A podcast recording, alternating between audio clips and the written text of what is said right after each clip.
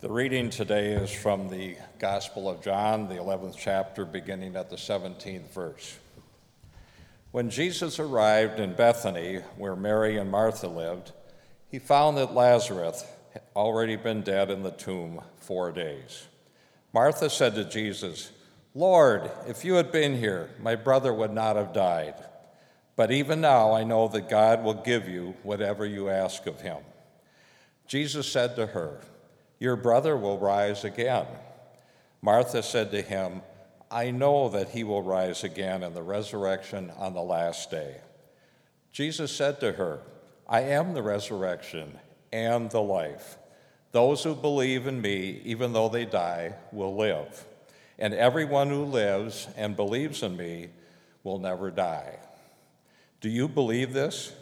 She said to him, Yes, Lord, I believe that you are the Messiah the Son of God, the one coming into the world. When Mary came where Jesus was and saw him, she knelt at his feet and said to him, Lord, if you had been here, my brother would not have died. When Jesus saw her weeping, and the Jews who came with her also weeping, he was greatly disturbed in spirit and deeply moved. He said, Where have you laid him? They said to him, Lord, come and see.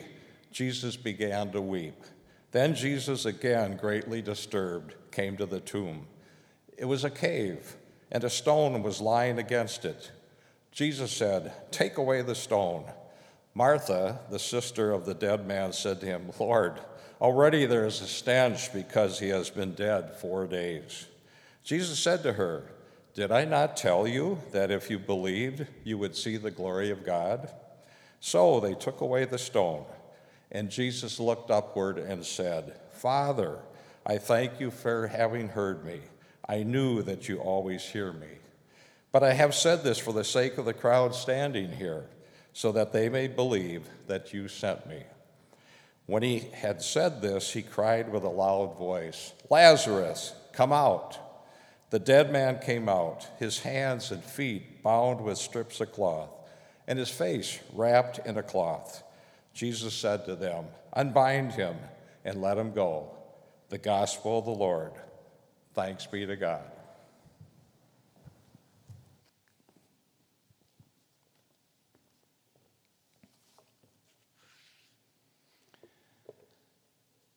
Grace to you this morning and peace in the name of Jesus.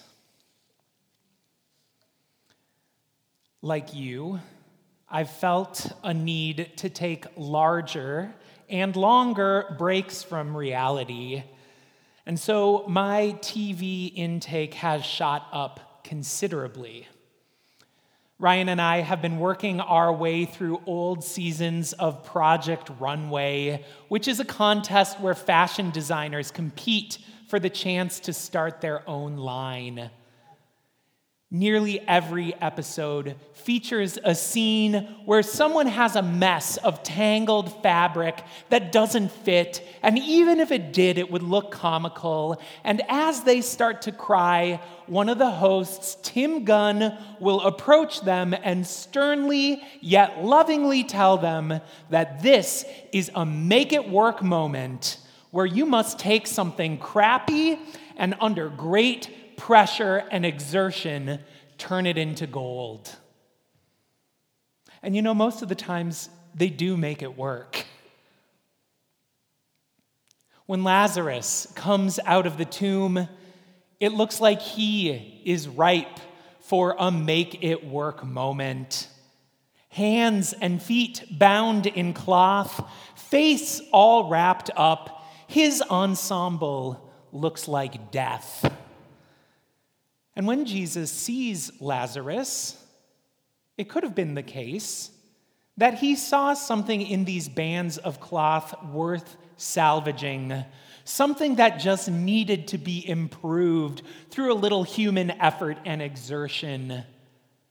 Jesus could have said, Make it work, people. And Lazarus and his sisters and the people that followed them would have re sewn these bands of cloth with flattering hemlines and sturdy stitching, and Lazarus would have been wearing the most stylish shroud.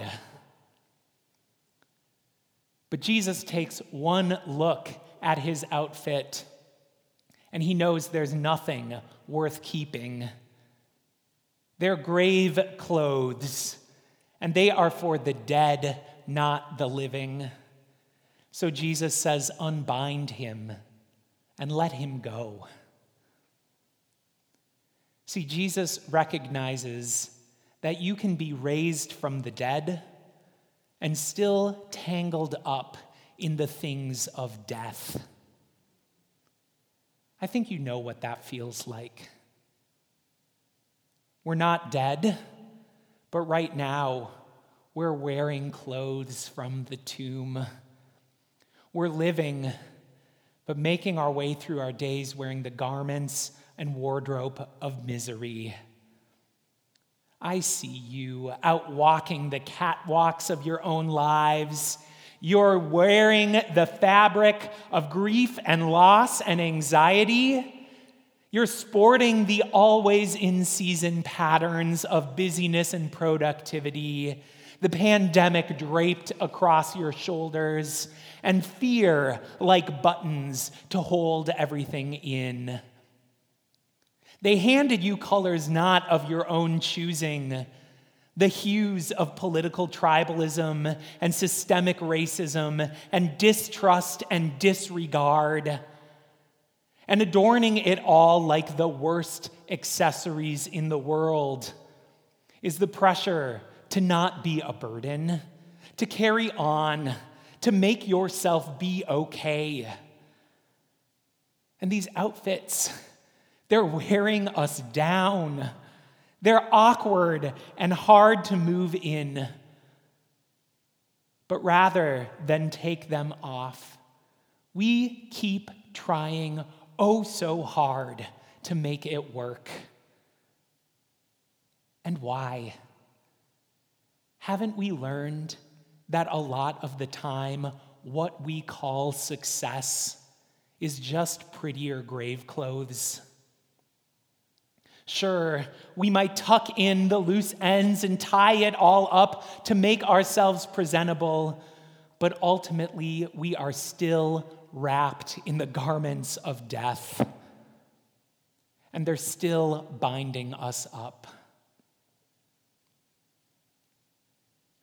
Martin Luther called sin the condition of being curved in upon yourself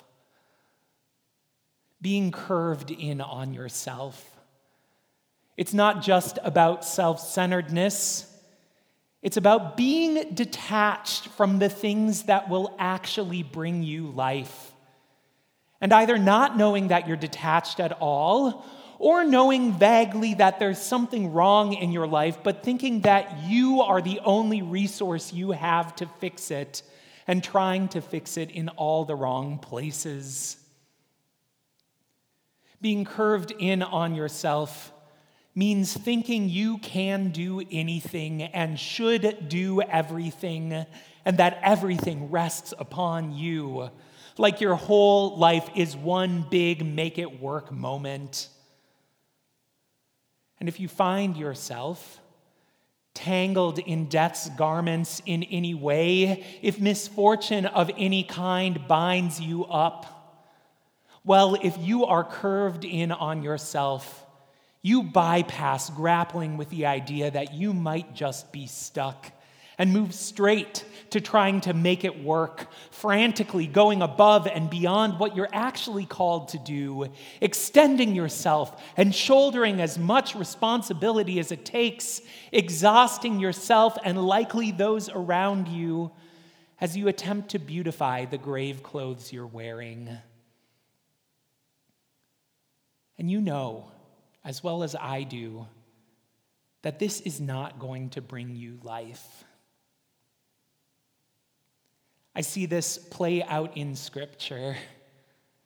I see someone bound up in a shroud, unable to move it themselves. And it's not Lazarus, it's Martha. Her brother has died.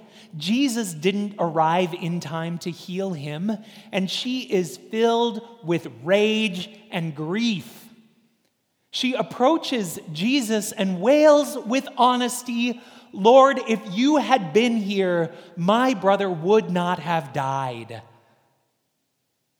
And then she walks it back. But even now, I believe in God and I believe in the resurrection of the dead and I believe in you, Jesus. She buttons up her grief and rage. She convinces herself that in this moment of crisis, it's her job to just believe harder and trust more, and anything less would be a failure on her part. She's curved in on herself, trying to make it work in the grave clothes life has thrown at her. And what's interesting is that nothing really happens. Yeah, she and Jesus exchange some words, and they're really good words. But Martha walks away from this encounter unchanged, still thinking that she is the one who needs to solve her own grief. And Lazarus stays dead. Thank God for Mary. She sees Jesus and just like Martha, she cries with honesty, Lord, if you had been here, my brother would not have died. And then she stops. She does not try to fix herself, does not try to make it better, does not try to compensate for her anguish by showing her strong faith. She simply lets the truth spill out and the truth is hard and it's ugly, but she doesn't try to clean it up. And so we can see with clarity the grave clothes of grief that she is tangled up in. And we're not the only ones who see it. Moved, Jesus sees her pain. And Jesus is deeply moved and rather than exchanging words, he takes action, and Lazarus is raised from the dead. If we are curved in on ourselves, what uncurves us? It's less of what we do and more of realizing what we can't do. Mary recognizes that she is stuck Mary sees that she's wearing grave clothes and she does not try to make them prettier. Mary understands that what she faces is too big to handle on her own, that she by herself cannot make her own pain go away. And rather than extend herself across the gap between where she thinks she should be and where she is, she simply names the distance. This practice of naming the gap between the life you're living and the life you had hoped for, between the world as it is and the world as it should be, it's called lament. For we who are trained to always work harder and harder lament can feel like giving up because it means saying that we couldn't do it. It means that we didn't succeed at making it work, that despite our best efforts, sadness or weariness or grief or regret have caught up to us. But do not mistake this for weakness. Lamenting is hard. It is easier to outrun your suffering than it is to face it, so lamenting is an act of strength. And it's an act of faith, too. Because it means that you realize that you are not, in fact, responsible for everything. It means that you know that you cannot do it all on your own. And this creates space for God and neighbor to act. to pull you from being curved in on yourself to facing this world. Space for Jesus to enter with his compassion to call forth life even from the places of death. And space for your neighbor to disentangle you from death's garments.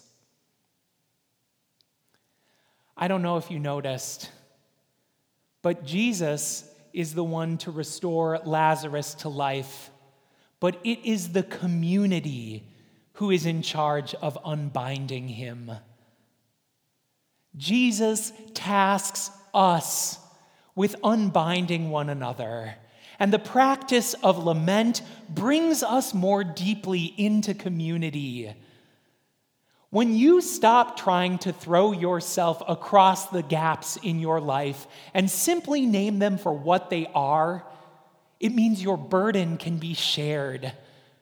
That others can pull up alongside you and say, Wow, you're right. It really shouldn't be this way. And that might not solve anything, but it at least relieves the loneliness of suffering in silence. And it just might give permission to someone else to name that gap in their own life, too. When people I know from outside Mount Olivet ask me how our church is doing, what they're really asking me for is how much money we're pulling in, how many of you worship here, and if we're growing or shrinking. Sometimes they might be asking if we have a good way of doing ministry with different age groups or if we're showing up and making a difference in our community. Each of these ways of measuring tells us something important about our church, of course. But what if the metric we used for determining how we're doing is whether or not we can lament together? Whether or not we are scared off by the prospect of naming the gaps in our life in front of God and our neighbor, or whether or not we can leave space for God and neighbor to pull us out from being curved in on ourselves. What would church look like if we formed our life together around that? We might do less we might cry more. We might never have a make it work moment. But we'd have a church full of Marys, naming the hard truths, unbinding each other and this whole world from death's garments, and creating space for God to raise the dead. May it be so. Amen.